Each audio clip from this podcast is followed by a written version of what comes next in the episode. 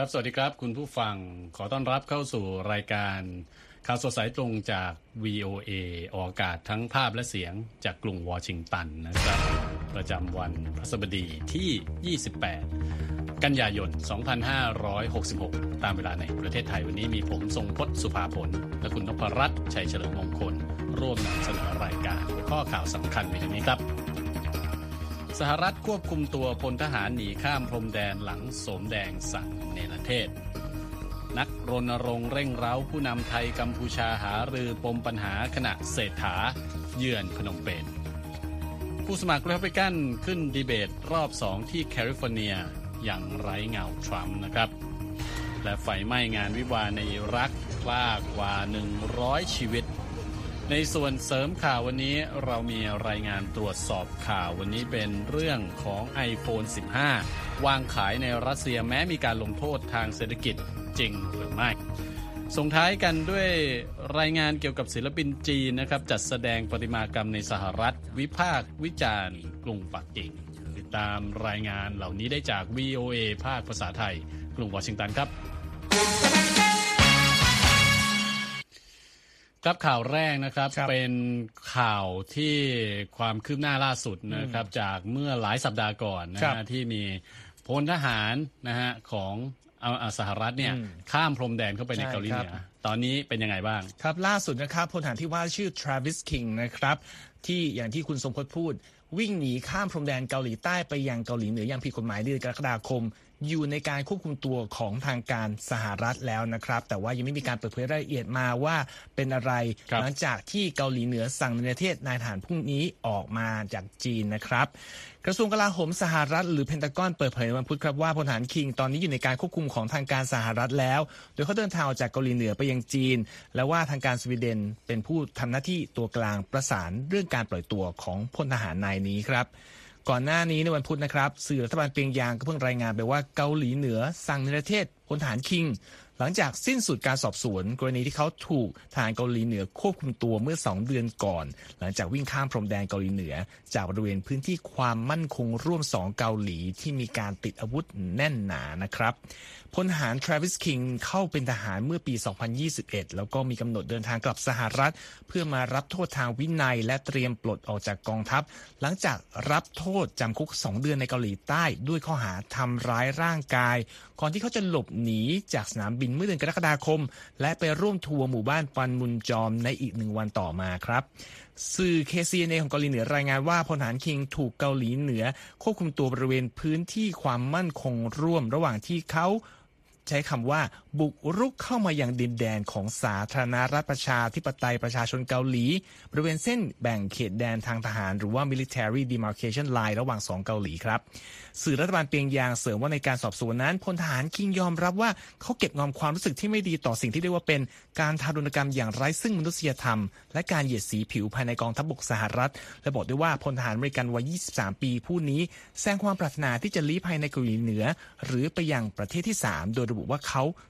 เองตาสว่างเกี่ยวกับความเหลื่อมล้ครับำในสังคมอเมริกันครับ คุณสงพจน์ครับผมอ่าไปกันต่อเลยนะฮะ จากเกาหลีเหนือขยับมาที่บ้านเราบ้างนะครับครัก็บเอ่อจะมีการเยือนกัมพูชาของนายก รัฐมนตรีเศรษฐาทวีสินนะครับในวันพรุ่งนี้ครับนะฮะวันพฤหัสบดีที่ 28 กันยายนนะฮะทางด้านนักรณรงค์ทางสังคมและผู้สังเกตการณ์ทางการเมืองนะฮะก็ออกมาเร่งเร้าให้ผู้นำไทยและกัมพูชา ร่วมหารือประเด็นปัญหาที่ทั้งสองประเทศกำลังเผชิญอยู่นะครับในช่วงที่นายกรัฐมนตรีเศรษฐาเดินทางเยือนกัมพูชา เอมโสวรรณราศาสตราจารย์ด้านรัฐศาสตร์กล่าวกับ BOA ว่าการหารือครั้งนี้คือการแสดงให้เห็นถึงความสัมพันธ์ที่แข็งแรงของพรรคประชาชนกัมพูชาหรือ CPP ที่มีฮุนเซนเป็นประธานพรรคนะครับกับพรรคเพื่อไทยที่ก่อตั้งโดยอดีตนายกรัฐมนตรีทักษิณชินวัตร พัก CPP มีความสัมพันธ์ที่ดีกับพักเพื่อไทยมายาวนาน ตั้งแต่สมัยทักษิณเป็นนายก ดังนั้นเชื่อว่านายกเศรษฐาก็จะได้รับการต้อนรับอย่างอบอุ่นเช่นกัน และไม่น่าจะมีแง่ลบออกมาจากการหาหรือทวิภาคีครั้งนี้นะครับ นั่นเป็นความเห็นของศาสตราจารย์เอม ซึ่งเขาก็ยังกล่าวเสริมด้วยนะครับ ว่าทั้งสองประเทศจำเป็นต้องยึดมั่นตามหลักเกณฑ์ของสหประชาชาติ และกฎหมายระหว่างประเทศในประเด็นต่างๆนะครับ เช่น สิทธิมนุษยชน ตลอดจนประเด็นที่เกี่ยวกับนักรณรงค์ทางการเมืองและประชาธิปไตยที่จำเป็นต้องยอมรับผู้ลี้ภัยและไม่ส่งตัวกลับไปยังอีกประเทศหนึ่งเหมือนที่ไทยกับกัมพูชาปฏิบัติมาตลอดนะครับ ครับนอกจากนี้ยังพูดถึงกรณีการติดตามคดีที่นักเคลื่อนไหวทางการเมืองชาวไทย วันเฉลิม สัตย์ศักดิ์สิทธิ์หายตัวไปในกัมพูชาเมื่อ 3 ปีก่อนด้วย ทางด้านฟิลโรเบอร์สันนะครับรองผู้อำนวยการฝ่ายเอเชียขององค์กรสิทธิมนุษยชน Human Rights Watch กล่าวนะครับว่ารัฐบาลไทยชุดที่แล้วสนับสนุนการส่งตัวผู้ลี้ภัยกัมพูชากลับประเทศ เพื่อแลกกับผลประโยชน์หลายอย่างจากทางรัฐบาลกัมพูชานะครับ โดย นอกจากประเด็นเรื่องสิทธิมนุษยชน และผู้ลี้ภัยแล้วผู้สังเกตการการเมืองยังระบุถึงปัญหาตามแนวพรมแดนไทยกัมพูชา รวมทั้งอาชญากรรมข้ามชาติ และการลักพาตัวนะครับ ซึ่งล้วนต้องอาศัยความร่วมมือของรัฐบาลทั้งสองฝ่ายในการแก้ไขปัญหาด้วยครับแถลงการของกระทรวงต่างประเทศกัมพูชาบอกนะครับว่านายกเศรษฐาจะประชุมกับนายกฮุนมาเน็ตและเจ้าหน้าที่ระดับสูงของกัมพูชา เกี่ยวกับความร่วมมือในด้านต่าง ๆ ที่เป็นประโยชน์ร่วมกัน ของสองประเทศด้วยครับ คุณนครัภับสจากที่แถวบ้านเรานะครับขยับกลับมาที่สหรัฐกันบ้างครับเหลืออีกไม่ถึง 4 วันนะครับ คุณทรงพจน์ครับก็จะถึงเส้นตายการปิดทำการหน่วยงานของรัฐบาลสหรัฐ หรือว่า government shutdown ครั้งที่ 4 ในรอบทศวรรษแล้วนะครับ แต่ว่าสภาผู้แทนราษฎรสหรัฐที่พรรค Republican ครองเสียงข้างมาก ก็ยังเดินหน้าค้านร่างกฎหมายที่วุฒิสภาผลักดัน ในการจัดสรรงบประมาณชั่วคราว ให้ใช้ได้ถึงกลางเดือนพฤศจิกายนครับ รอยเตอร์รายงานว่าในวันอังคารนะครับวุฒิสภาที่พรรคเดโมแครตครองเสียงข้างมากอยู่มีมติ 77 ต่อ 19 เสียง ให้เริ่มต้นการพิจารณาร่างกฎหมายที่เรียกว่า Stop Gap Funding Bill หรือที่เรียกว่างบประมาณระยะสั้นฉบับชั่วคราวหรือว่า Continuing Resolution เพื่อให้หน่วยงานรัฐบาลกลางสามารถเปิดทำการต่อไปได้ถึงวันที่ 17 พฤศจิกายน รวมทั้งจัดสรรงบ 6,000 ล้านดอลลาร์ให้กับหน่วยงานด้านภัยพิบัติในประเทศ และอีก 6,000 ล้านดอลลาร์เป็นเงินช่วยเหลือยูเครนครับ อย่างไรก็ตามประธานสภาผู้แทนราษฎรสหรัฐ จากพรรคริพับลิกันสสเควินแมคคาร์ธี ก็ออกโรงคัดค้านร่างกฎหมายดังกล่าวของวุฒิสภาในวันพุธนะครับ คุณสมพศครับแล้วก็บอกกับผู้สื่อข่าวว่า ประธานาธิบดีควรจะมามีบทบาท และทำอะไรสักอย่างกับเรื่องนี้ ไม่เช่นนั้นรัฐบาลก็จะปิดทำการลง และบอกด้วยว่าสสพรรคริพับลิกันอาจมีการเสนอร่างกฎหมาย Stop Gap Funding Bill ของฝั่งตนในวันศุกร์นี้นะครับครับหนึ่งวันก่อนเส้นตายปิดทำการรัฐบาลบางส่วน AP รายงานว่าภายใต้ร่างงบประมาณ ดังกล่าวจากฝั่งริพับลิกันจะมีการเสนอให้ตัดค่าใช้จ่ายรัฐบาลกลางลง 8%ในหลายหน่วยงานและยกระดับความมั่นคงบริเวณชายแดน แต่ร่างดังกล่าวก็ถูกปฏิเสธจากประธานาธิบดีโจไบเดน รวมทั้งสมาชิกพรรคเดโมแครตและสมาชิกพรรคริพับลิกันบางส่วนเองนะครับด้านสวมิตช์แมคคอนเนลผู้นำพรรคริพับลิกันในวุฒิสภาสหรัฐเรียกร้องให้ทุกฝ่ายลงมือทำการต่างๆ เพื่อเลี่ยงเหตุการณ์ government shutdown โดยกล่าวว่า การปิดทำการหน่วยงานรัฐบาลสหรัฐ คือข่าวร้ายทั้งสิ้น ไม่ว่าจะมองแบบไหนก็ตาม ถ้าหากสองพรรคไม่สามารถตกลงกันได้ภายในกำหนดเส้นตาย 30 กันยายนนี้ ลูกจ้างหลายแสนคนของรัฐบาลกลางสหรัฐต้องหยุดทำงานชั่วคราว แล้วก็บริการต่างๆ ของภาครัฐจะถูกระงับไว้ชั่วคราว ตั้งแต่วันอาทิตย์นี้เป็นต้นไป เนื่องจากไม่มีเงินทุนสำหรับการดำเนินการ รวมทั้งโครงการความช่วยเหลือด้านอาหาร และอุทยานแห่งชาติต่างๆ ด้วยนะครับครับนอกจากคนอเมริกันกำลังใจจดใจจ่อในเรื่องของโกเมนชัดดาวนะครัฮะบดูว่าในที่สุดแล้วจะเกิดเอ่อผลลัพธ์ออกมาอย่างไรนะฮะ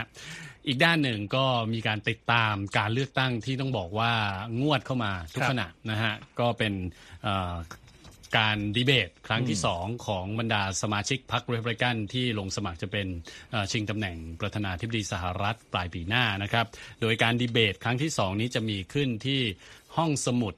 ประธานาธิบดีโรนัลด์แรแกนที่รัฐแคลิฟอร์เนีย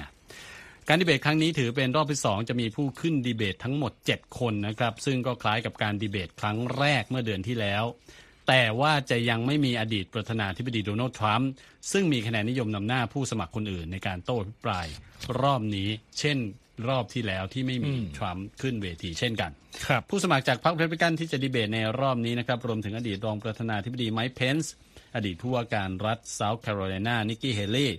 ผู้ว่าการรัฐฟลอริดารอนเดซันติสผู้ว่าการรัฐนอร์ทดาโกตา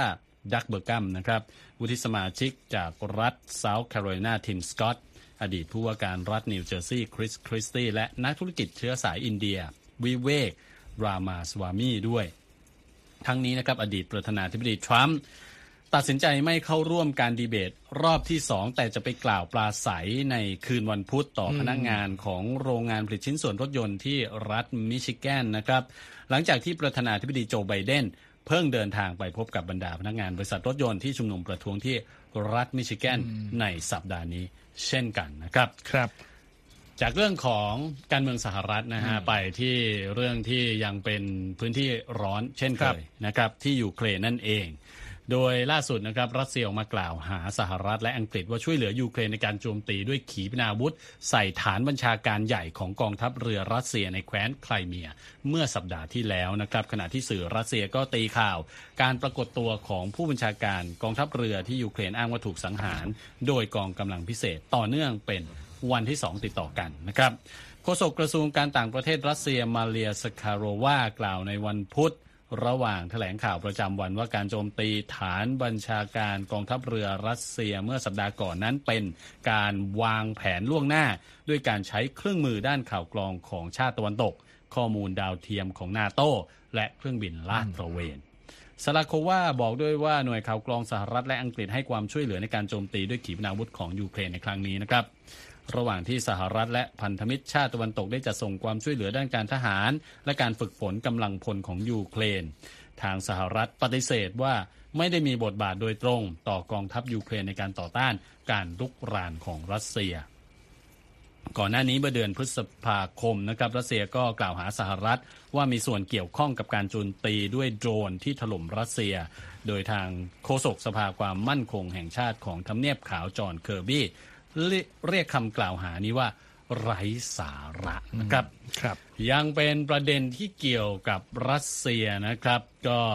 สืบเนื่องมาจากการเปิดตัว iPhone 15 เมื่อเร็วๆ นี้นะครับ ก็มีประเด็นที่พูดถึงว่าไปปรากฏอยู่ที่รัสเซียด้วยนะครับ iPhone 15 รุ่นใหม่ล่าสุดก่อนที่จะมีการเปิดจำหน่ายทั่วโลกด้วยนะฮะ ในขณะที่รัสเซียก็กำลังเผชิญกับมาตรการลงโทษจากชาติตะวันตก ที่นำโดยสหรัฐเช่นกันครับเรื่องนี้มีมูลความจริงมากแค่ไหนนะครัฮะบคุณนพรัตน์มีข้อมูลจากทางโพลีกราฟมาเสนอใช่ไหมครับ ใช่ครับ ก็ต้องย้อนไปนะครับ เมื่อวันที่21 กันยายนที่ผ่านมานะครับ สื่อต่างๆ ในรัสเซียรายงานว่าบริษัทชื่อ MTS ซึ่งย่อมาจาก Mobile Telesystems นะครับเป็นผู้ให้บริการธุรกิจสื่อสารรายใหญ่ที่สุดของรัสเซีย เปิดตัวโทรศัพท์ iPhone 15 ใหม่ล่าสุดที่ร้านค้าหลักของตนกรุงมอสโกครับ คุณทรงพจน์ครับโดยกิจกรรมนี้เกิดขึ้น ถ้าดูตามปฏิทินคือ 1 วันก่อนจะมีการเปิดจำหน่ายโทรศัพท์รุ่นนี้ทั่วโลกนะครับ โดยบริษัท MTS เนี่ยบริษัทใหญ่มากเพราะว่าดำเนินธุรกิจในรัสเซีย เบลารุสและอาร์เมเนีย ให้บริการลูกค้า ที่ต้องการเอ่อเรื่องของโทรคมนาคมประมาณ 80 ล้านคนนะครับ โดย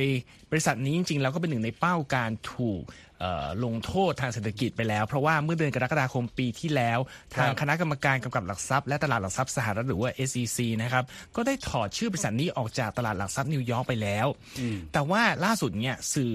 ชื่อ lenta.ru เป็นหนังสือพิมพ์ออนไลน์ของรัสเซียนะครับเป็นสื่อกระแสหลักที่ มีรัฐบาลเป็นเจ้าของเช่นกัน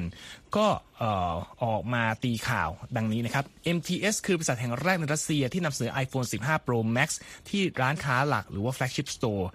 หนึ่งวันก่อนจะมีการเริ่มเปิดจำหน่ายทั่วโลกที่งานเปิดตัวของ MTS นั้น ผู้เข้ามาร่วมงานสามารถทดลองผลิตภัณฑ์ใหม่ๆ และรับคำแนะนำอย่างละเอียดต่างๆ ได้ด้วย ทางพลิกราฟตรวจสอบแล้วก็พบว่าอันนี้เป็นความจริงครับคุณสงพจน์ครับเพราะว่าเอ่อ การเปิดตัวครั้งนี้เนี่ยมีผู้สื่อข่าวจากสื่อชื่อ RBC Daily เป็นหนังสือพิมพ์ธุรกิจรายวัน รายงานข่าวนี้จากพื้นที่การเปิดงานในวันที่ 21 กันยายนที่กรุงมอสโกด้วย โดยรวมนะครับการนำเสนอโทรศัพท์รุ่นนี้ของเอ่อรัสเซียเนี่ยเขาบอกว่าราคาก็เหมือนกับที่สหรัฐเปิดตัวด้วย อืมอ๋อ พอๆกันเลยนะฮะครับ แล้ว iPhone 15 เป็นผลิตภัณฑ์ชื่อดังเลยนะฮะ แล้วก็เป็นเทคโนโลยีที่หลาย ๆ คนก็ต้องการที่จะมีไว้ครับครอบครองไป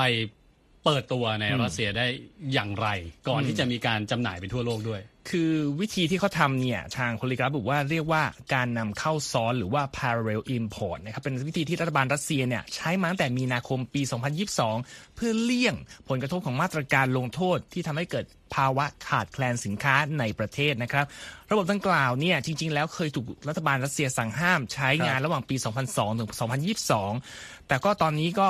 กลายเป็นว่าเปิดทางให้มีการนำเข้าสินค้าบางอย่าง ผ่านประเทศที่ 3 ได้ โดยไม่ต้องไปขออนุญาตจากผู้ถือลิขสิทธิ์ใดๆ ดังนั้นเมื่อเดือนเมษายนปี 2022 เนี่ยกระทรวงอุตสาหกรรมและการค้ารัสเซีย ก็ประกาศรายชื่อกลุ่มบริษัทและแบรนด์ที่ทางการโอเค ที่จะมีการนำเข้าซ้อนอย่างที่ว่า โดยรายชื่อนั้นก็รวมความสินค้าอิเล็กทรอนิกส์โทรศัพท์มือถือของ Apple ก็โดนด้วยนะครับเฟอร์นิเจอร์นาฬิกา รถยนต์เรืออุปกรณ์ทำความสะอาดเอ่อทำความร้อน อาวุธกระสุน แล้วก็เครื่องปฏิกรณ์นิวเคลียร์ด้วย ทางเดนิสแมนตูรอฟรัฐมนตรีกระทรวงอุตสาหกรรมและการค้ารัสเซียประกาศเมื่อกันยายนปีที่แล้วนะครับ ตอนนั้นเนี่ยบอกกับสื่อ RIA n o v o s i ว่า iPhone 14 ซึ่งเพิ่งเปิดตัวไปวันก่อนหน้าที่เขาจะพูดเนี่ยนะฮะครับจะมีจำหน่ายรัสเซียเช่นการภายใต้โครงการดังกล่าว โดยบอกว่าแล้วทำไมทำไม่ได้ถ้าเกิดมีคนอยากซื้อ อืม แล้วจริง ๆ แล้วมาตรการลงโทษที่สหรัฐนำมาใช้กับรัสเซียเนี่ยรวมไปถึง iPhone ด้วยหรือเปล่า เมื่อกี้ที่บอกว่ารายชื่อเหมือนจะเขายอมให้นำเข้า แล้วทำไมถึงยอม เพราะว่าในเดือนกุมภาพันธ์ที่ผ่านมานะครับ ทางกระทรวงพาณิชย์สหรัฐ ขยายมาตรการตอบโต้การรุกรานของยูเครน ลงโทษดังกล่าวด้วยการขยายรายชื่อ ผลิตภัณฑ์ที่จะส่งออกไปรัสเซีย โดยครอบคลุมสิ่งที่เป็นสินค้าฟุ่มเฟือยเพิ่มอีก 276 รายการครับซึ่งรวมถึงสมาร์ทโฟนที่ราคาสูงกว่า 300 ดอลลาร์ ซึ่ง iPhone ก็แพงกว่านั้นก็อยู่ในกลุ่มนี้ไปโดยปริยาย แต่เรื่องนี้ก็ไม่ได้ช่วยให้การจำหน่าย iPhone ในรัสเซียหยุดนะครับ เพราะว่าครับรายงานข่าวจากหนังสือพิมพ์ธุรกิจ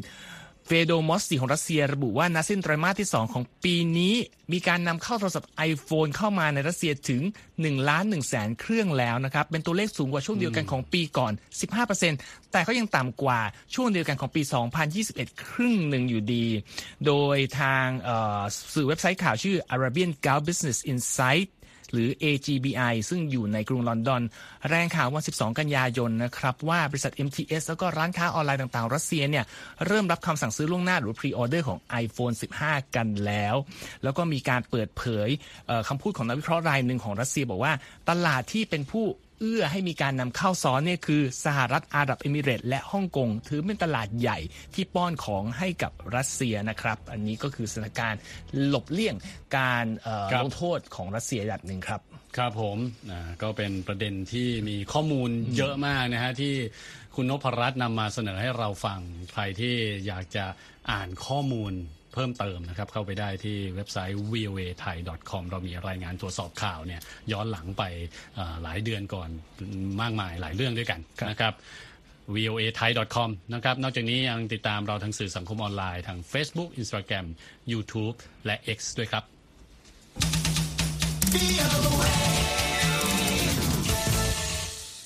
ข่าวยังไม่หมดเยอะครับมากวันนี้คุณครับนพรัตน์ไปกันเร็วๆเลยครับนะฮะไปงานอืมวิวาห์สลดนะฮะอืมครับที่อิรักนะครับครับไฟไหม้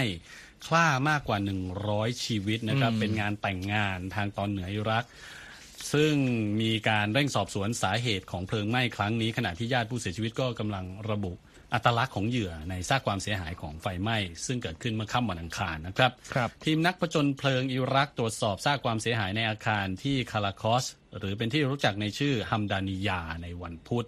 ขณะที่ญาติผู้เสียชีวิตรวมตัวด้านหน้าห้องเก็บศพในเมืองโมซูลที่อยู่ใกล้เคียงนะครับ เพื่อรอการระบุอัตลักษณ์ของญาติผู้ล่วงลับจากเพลิงไหม้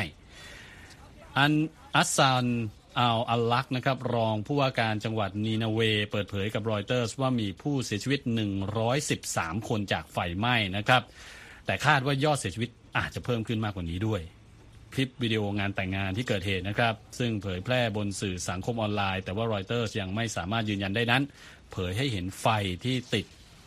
ของประดับประดาตกแต่งเพดานโถงจัดงาน ขณะที่เสียงโห่ร้อง ก็กลายเป็นการกรีดร้องด้วยความตื่นตระหนกนะครับ ส่วนอีกคลิปวิดีโอเผยให้เห็นบ่าวสาวกำลังเต้นรำในระหว่างที่ชิ้นส่วนติดไฟเริ่มร่วงลงมาที่พื้น ในวันพุธนะครับ โบสถ์มายูฮันนาที่คาราคอสที่ใช้จัดงานแต่งงาน ก็ต้องกลับมาเตรียมงานศพ อีกทั้งงานไว้อะไรผู้เสียชีวิตจากไฟไหม้ก็ต้องย้ายมาจัดกันที่สุสานนะครับ เนื่องจากไม่มีพื้นที่ในโบสถ์มากพอ ทางการอิรักออกหมายจับเจ้าของสถานที่จัดงานแต่งนะครับ ขณะที่สื่อทางการอิรักเปิดเผยว่าข้อมูลเบื้องต้นบ่งชี้ว่าอาคารก่อสร้างโดยวัสดุก่อสร้างที่ติดไฟง่ายด้วยนะครับอืมครับคุณนี่ก็เป็นนพรัตน์ข่าวเศร้านะครับจากอิรักขยับไปดูเรื่องประเด็นข่าวธุรกิจเศรษฐกิจโลกบ้างครับ เป็นครับเรื่องของจีนนะครับ เพราะมีรายงานข่าวว่าฮุยคาหยัน ประธานบริษัทอสังหาริมทรัพย์ ยักษ์ใหญ่ของจีน Evergrande ถูกตำรวจจีนควบคุมตัว และก็จับตาเฝ้ามองนะครับ ระหว่างที่บริษัทกำลังหาทางรอดจากภาวะล้มละลาย ซึ่งเศรษฐกเหตุการณ์นี้ก็ส่งผลกระทบต่อเศรษฐกิจจีนในภาพรวมมากขึ้นเรื่อยๆนะครับโดยรอยเตอร์รายงานโดยอ้างอิง จากสำนักข่าวลูมเบิร์กว่าฮุยขายัน ผู้ก่อตั้งบริษัทนี้ ถูกนำตัวไปที่สถานที่แห่งหนึ่ง ภายใต้การสังเกตการณ์ของตำรวจตั้งแต่กันยายนปีที่แล้วแล้ว ปัจจุบันเอเวอร์แกรนด์คือบริษัทพัฒนาอสังหาริมทรัพย์ที่มีหนี้สินสูงเป็นอันดับหนึ่งของโลกครับ คุณทรงพจน์ มูลค่าหนี้อยู่ที่3แสนล้านดอลลาร์หรือว่า10.9 ล้านล้านบาทนะครับ เป็นใจกลางของวิกฤตการล้มละลายของภาคธุรกิจอสังหาริมทรัพย์จีน ที่มีสัดส่วนทางเศรษฐกิจถึง 1 ใน 4 ของภาพรวมนะครับบลูมเบิร์กไม่ได้ระบุว่าทำไมเขาถึงถูก อยู่จับอยู่ภายใต้การจับตาของเจ้าหน้าที่นะครับระบุเพียงว่าการทำตำรวจนี้ไม่เข้าข่ายการจับกลุ่มหรือควบคุมตัวอย่างเป็นทางการ แต่ก็ไม่ได้หมายความว่าจะถูกตั้งข้อ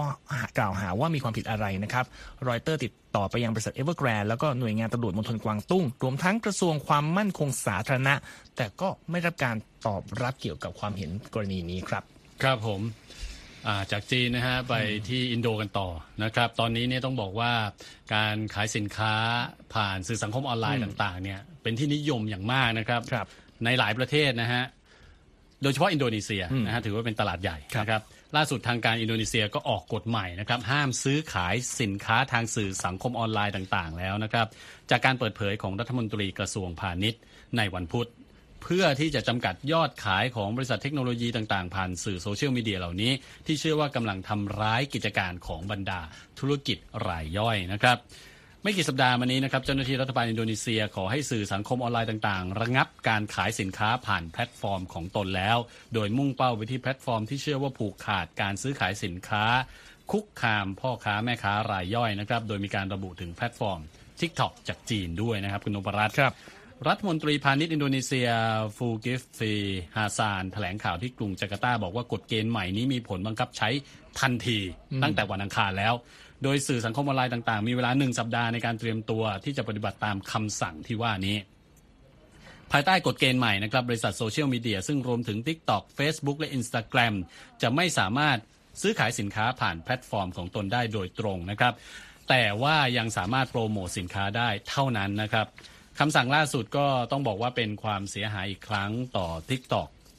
ซึ่งเป็นสื่อยอดนิยมของวัยรุ่นนะครับ หลังจากที่เผชิญแรงต้านจากชาติตะวันตก เนื่องจากประเด็นความปลอดภัยของข้อมูลส่วนตัวของผู้ใช้ อย่างที่บอกไปคุณนพรัตน์อินโดนีเซียเนี่ยถือเป็นหนึ่งในตลาดใหญ่ที่สุดของร้านค้าออนไลน์ของ TikTok นะครับ แล้วก็เป็นตลาดแรก ๆ ที่เริ่มให้บริการแอปสำหรับซื้อขายสินค้าทาง TikTok อีก ด้วยนะครับครับไปดูดัชนีหุ้นวันนี้กันบ้างนะครับ ดาวโจนส์ลดลง 69 จุด ปิดที่ 33,550 จุด Standard and Poor's เพิ่มขึ้น 1 จุดนะครับ ปิดที่ 4,275 จุด NASDAQ เพิ่มขึ้น 29 จุด ปิดที่ 13,093 จุดนะครับ อัตราแลกเปลี่ยนเงินดอลลาร์วันนี้ 1 ดอลลาร์แลกได้ 36 บาท 36 สตางค์นะครับคุณฟังกำลังรับฟังข่าวสดสายตรงจาก VOA เดี๋ยวไปฟังรายงานส่งท้ายเรื่องของศิลปินชาวจีนกันครับ ครับพื้นที่ทะเลทรายในรัฐแคลิฟอร์เนียได้กลายมาเป็นดินแดนแห่งเสรีภาพของการแสดงออกทางความคิดเห็นของศิลปินสัญชาติจีนผู้หนึ่งนะครับ ที่ต้องการนำเสนอแนวคิดวิพากษ์วิจารณ์นโยบายของกลุ่มปักกิ่ง คุณคมสันศรีธนวิบุญชัยเรียบเรียงรายงานเรื่องนี้มาเสนอครับสำหรับเราศิลปินชาวจีนที่มีความเห็นไม่ตรงกับพรรคคอมมิวนิสต์ที่ทำหน้าที่ปกครองประเทศ หากต้องการสร้างสารรค์งานศิลปะเพื่อแสดงจุดยืนของตนเอง ทางเลือกที่เป็นไปได้และปลอดภัยที่สุด คือการออกไปผลิตผลงานนอกประเทศจีน หนึ่งในศิลปินจีนที่เห็นต่างและต้องการวิพากษ์วิจารณ์รัฐบาลกรุงปักกิ่ง คือเวยมิงเฉิน ซึ่งเป็นประติมากร และปัจจุบันนำเสนอผลงานของตน อยู่ที่บริเวณทะเลทรายในรัฐแคลิฟอร์เนีย ผลงานประติมากรรมของเวยมิงเฉินที่ชื่อว่า 64 อ้างอิงตัวเลขมาจากวันที่ 4 เดือนมิถุนายน หรือว่าเดือน 6 ในปี 1989 ที่เกิดเหตุปราบปรามการประท้วงที่จัตุรัสเทียนอันเหมินซึ่งเป็นช่วงเวลาที่เขาบอกว่าเปลี่ยนงานศิลปะของเขาไปตลอดกาล This time my wife still in the เฉินกล่าวว่าในช่วงที่เกิดเหตุนั้นภรรยาของเขายังอยู่ที่บริเวณจัตุรัสเทียนอันเหมินซึ่งทำให้เขาเป็นห่วงอย่างมาก เพราะไม่ทราบข่าวเกี่ยวกับสถานการณ์และตัวภรรยาเลย เห็นแต่ภาพรถถังวิ่งชนคน แม้ประชาชน เหล่านักศึกษาจะถอยแล้วก็ตาม ในช่วงนั้นเฉินทำงานอยู่ที่นิวซีแลนด์แต่ตัดสินใจละทิ้งงานการสร้างประติมากรรมน้ำพุที่นั่น และหันมามุ่งมั่นสร้างงานศิลปะสะท้อนการเมือง โดยศิลปินคนนี้เดินทางมายังสหรัฐในปี 2017 และเข้าร่วมกับกลุ่มคนที่ซื้อที่ดิน บริเวณทะเลทรายในรัฐแคลิฟอร์เนีย เพื่อสร้างสวนที่มีชื่อว่า Liberty Sculpture Park ผลงานอีกชิ้นของเฉินที่ชื่อว่า CCP Virus 2 เป็นประติมากรรมคล้ายศีรษะของประธานาธิบดีสีจิ้นผิง และมีแท่งน้ำทิ่มแทงออกมา เพื่อสื่อถึงโมเลกุลขนาดใหญ่ของโคโรนาไวรัส โดยต้องการที่จะวิจารณ์บทบาทของรัฐบาลจีน ต่อการเกิดโรคระบาดใหญ่ ผลงานชิ้นนี้ถูกสร้างขึ้นเป็นครั้งที่สองหลังจากที่ประติมากรรมชิ้นแรกถูกทำลาย โดยกลุ่มคนที่อ้างว่าทำงานให้กับกรุงปักกิ่ง จากเหตุดังกล่าวนะครับกระทรวงยุติธรรมสหรัฐได้ตั้งข้อหาต่อชายสองคน ต่อการทำลายงานศิลปะของศิลปินผู้เห็นต่าง ที่ผลงานของเขาเป็นการวิพากษ์วิจารณ์รัฐบาลจีน แต่กระทรวงการต่างประเทศของจีนชี้แจงว่าข้อกล่าวหาเหล่านั้น ถือเป็นการกล่าวหาที่ไม่มีเหตุผล และเป็นการป้ายสีต่อประเทศจีน เชียนยาน อาสาสมัครที่ทำงานในสวน Liberty Sculpture Park แสดงความเห็นว่าเป็นเรื่องสำคัญ ที่โลกต้องรู้ว่ารัฐบาลจีนไม่เพียงแต่ทำร้ายชาวจีนเท่านั้น แต่ยังทำร้ายคนทั่วทั้งโลกด้วย ผู้สื่อข่าวได้พบกับนิโคลัสโจนส์นักท่องเที่ยวที่แวะเยี่ยมชมสวนดังกล่าว ระหว่างเดินทางจากเมืองลาสเวกัสเพื่อกลับบ้าน Sculpture, I think, is very powerful. The uh, the imagery, the what's behind it. โจนส์บอกว่าประติมากรรมชิ้นนี้เป็นงานที่ทรงพลังอย่างมาก และมีการอุปมาอุปไมยที่ทรงพลังเช่นกัน พร้อมกล่าวว่าหากศิลปินคนไหนไปสร้างงานเช่นนี้ในประเทศจีน ก็คงถูกสั่งประหารชีวิตด้วยการยิงเป้าไปแล้ว โดยส่วนตัวเขาคิดว่านี่เป็นนิทรรศการที่ยอดเยี่ยม ผู้คนควรที่จะเรียนรู้เรื่องราวจากงานเหล่านี้ผลงานล่าสุดของเฉินคือ Change Woman Sculpture เพื่อที่จะอุทิศให้แก่หญิงคนหนึ่ง ที่ถูกพบเมื่อสองปีก่อน ในหมู่บ้านแถบชนบทของจีน ในสภาพถูกล่ามโซ่ที่คอติดกับกำแพง โดยเธอถูกบังคับให้ทำหน้าที่คลอดลูกออกมาถึง 8 คน The Qing woman, the background is China, 中国。เฉินอธิบายถึงความหมายของงานชิ้นนี้ ว่าสิ่งที่อยู่ด้านหลังของรูปปั้นผู้หญิงที่ถูกล่ามโซ่ เป็นตัวอักษรที่เขียนว่าประเทศจีน เพื่อสื่อว่าจีนนั้นเหมือนคุกขนาดใหญ่ และมีหน้าต่างเหล็กดัดของคุกอยู่ด้วย ส่วนฐานด้านล่างเป็นแผนที่ของประเทศจีน และด้านบนแสดงสัญลักษณ์คล้ายดาวห้าดวงบนธงชาติจีน เฉินเสริมว่าทั่วทั้งประเทศจีนมีผู้หญิงจำนวนมากตกอยู่ในสถานการณ์เช่นนี้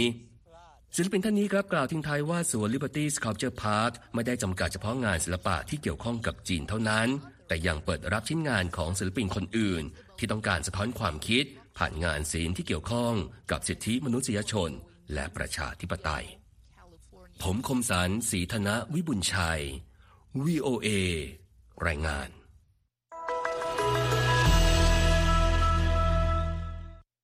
ครับและที่จะไปคือรายงานข่าวสดสายตรงจาก VOA ภาคภาษาไทยกรุงวอชิงตันวันนี้นะครับ ผมทรงพจน์สุภาผลและคุณนพรัตน์ชัยเฉลิมมงคลต้องลาไปก่อน สวัสดีครับ สวัสดีครับ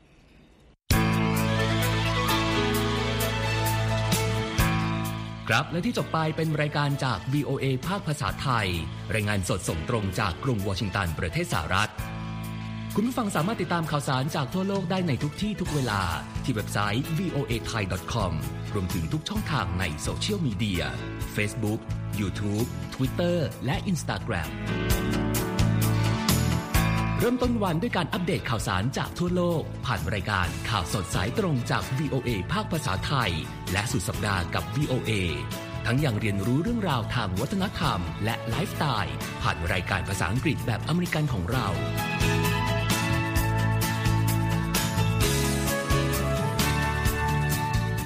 ติดตามความเคลื่อนไหวในประเทศสหรัฐ การเมืองอเมริกัน พร้อมเข้าใจที่มาที่ไปของเหตุการณ์สำคัญ รวมถึงข่าวต่างประเทศ จากแหล่งข่าวที่เชื่อถือได้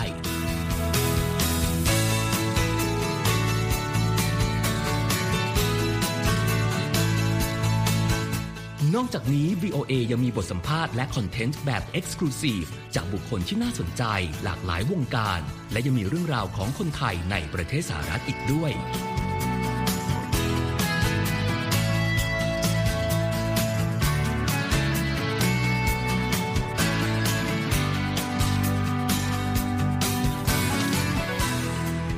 คุณนะครับที่ให้ VOA ไทยเป็นส่วนหนึ่งในการติดตามข่าวสาร สาระและเกร็ดความรู้ของคุณ จากรายการต่างๆ ที่เรามุ่งมั่นนำเสนอ เพื่อความเที่ยงตรง ทันเหตุการณ์ และมีประโยชน์ในทุกๆวัน